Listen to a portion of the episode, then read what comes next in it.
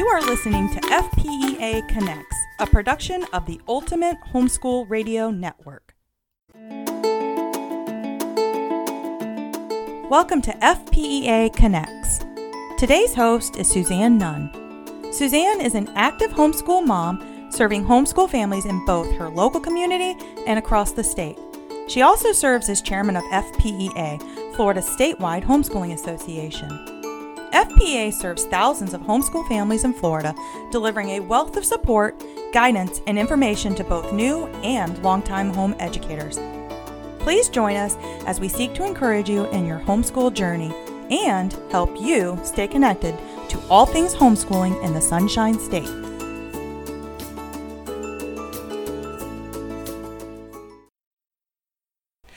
Welcome to episode number 11 of FPEA Connects. I'm Suzanne, and I'm so glad you've joined us today as we are going to be finishing up our series on talking about the different educational approaches to homeschooling. It's really my hope that these podcasts have provided a little more clarity or understanding about the choices you have as you endeavor on your homeschooling journey. Like I have said many times before, it is likely that instead of using only one approach, you and your family may find that a combination of these methods will work best for you. And that's perfect. Using what works best for each of your children is truly one of the greatest blessings of homeschooling. Beginning in episode number six of FPEA Connects, I gave a brief overview of the eight most common approaches used in home education. Then, in episodes 7, 8, and 10, I spoke more in depth about the traditional approach, the classical approach, the Charlotte Mason approach, unit studies, the learning lifestyle, and the principle approach. You can always go back and listen to those previous podcasts if you are just beginning to explore your options. And I think you'll find them very helpful as you sift through what works best. I can't stress enough how important it is to evaluate these options with the understanding that each one of your children may work best using a different approach than the other. And so, what works for your family may truly be a mixture of eclectic styles.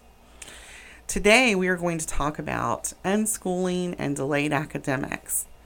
These two approaches, in my experience, have been some that have often received a lot of judgment because they're truly misunderstood, but very good, strong methods for homeschooling educators. Let's talk first about unschooling. Unschooling um, is very misunderstood and does often get a bad rap.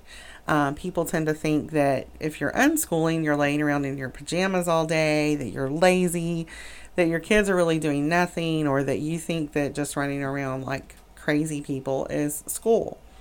Um, there are better names that it's been called, like natural learning, experience based learning, and I like delight directed learning.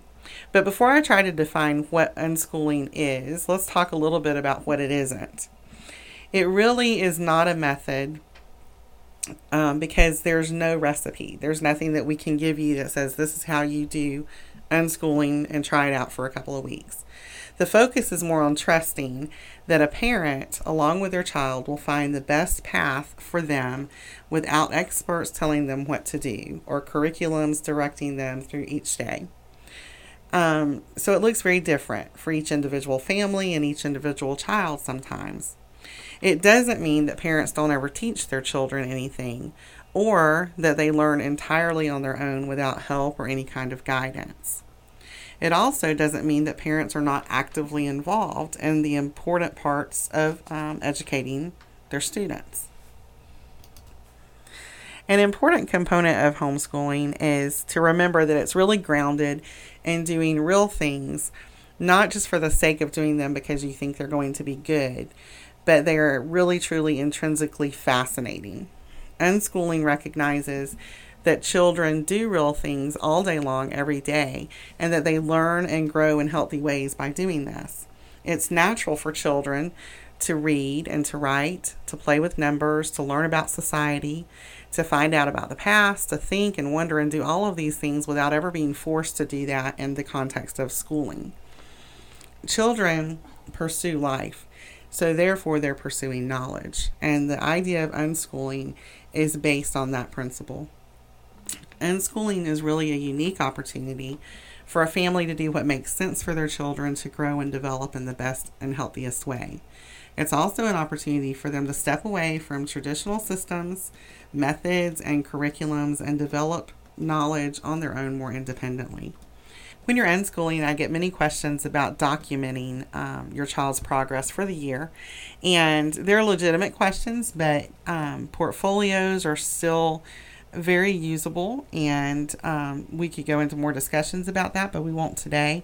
But just know that you're going to use what your children are are still using to pursue, pursue their own education. So, reading, if you're using living books and things of that nature, you're going to make a book list. Um, a lot of the times, your kids will be journaling and uh, just exploring the world around them and keeping track of it in some form that way, and you use those in your portfolio. Um, any of the creative experiential learning, whether it's field trips or activities, crafting, any number of things can still be included in a portfolio for documentation purposes. Remember, this approach has been very successful and it has helped to truly inspire lifelong learners you have seen many entrepreneurs that are that are unschoolers, successful college students, and then just very successful adults in general uh, who followed an unschooling method or approach. So let's help them um, lose the stigma of that name of unschooling. And if that's the approach that works best for your family, then you certainly want to dive in and um, unschool by all means. The next um, approach and the last one that we're going to talk about is delayed academics. Uh, delayed academics is also one of the areas that is sometimes misunderstood when someone understands just a little bit about it, not enough uh, to go in depth. But it's a teaching and learning um, method that really approaches academics when a child is ready to uh, approach those academics. It's not forced on them at an earlier age. It is um, more and more, I think, um, questioned because we're in the day of voluntary pre-Ks now and children are being really forced to learn in our society and the culture around us at a much earlier age. But the delayed academics is really based on the belief that the optimum age to begin formal academics is between the ages of 8 and 12.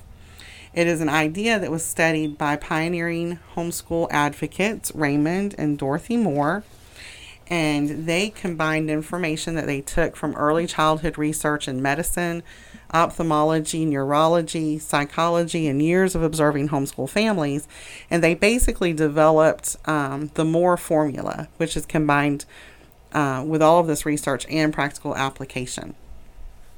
The Moore formula is made up of basically three elements study, work, and service with the idea that there's no formal academics before the age of eight, and some not even until as late as 12 years old. But keeping in mind that your child is learning through this whole period because children, especially young children, if we think about our toddlers and uh, preschoolers, they're learning voraciously through those years, um, just in everything that we see them do from walking to talking and learning about the world around them. So, with the delayed academics, they're still learning and you're still incorporating um, opportunities to learn, but it's a more relaxed learning style that allows focus on incorporating more important developmental areas that are often neglected by formal curriculum, such as listening and hand eye coordination, large motor skills, spatial relationships, personal relationships memory development, imagination, logic, and many other things.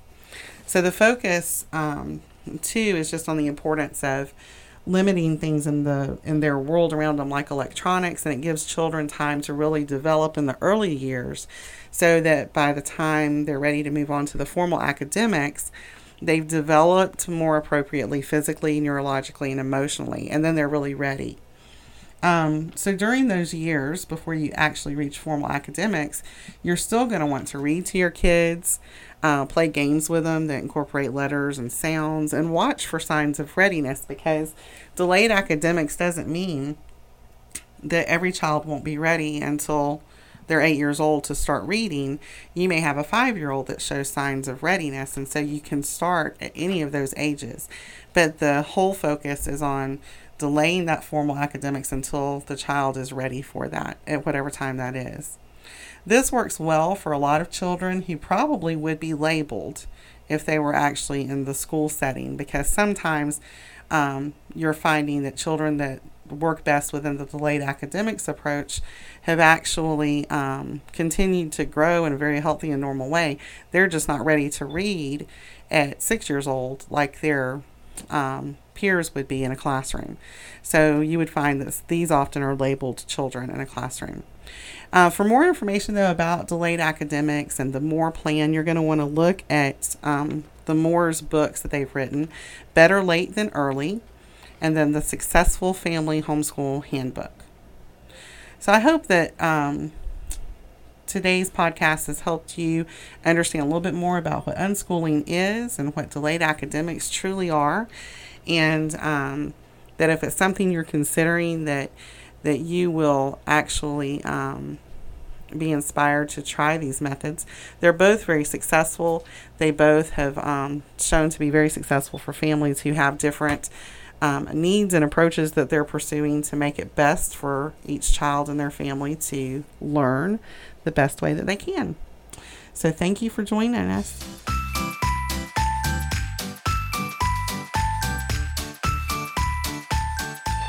Thank you for joining us today.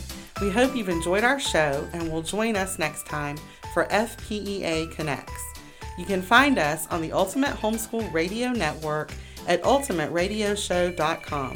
For more information about FPEA, visit us at our website, fpea.com.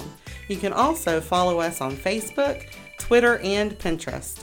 Until next time, stay connected.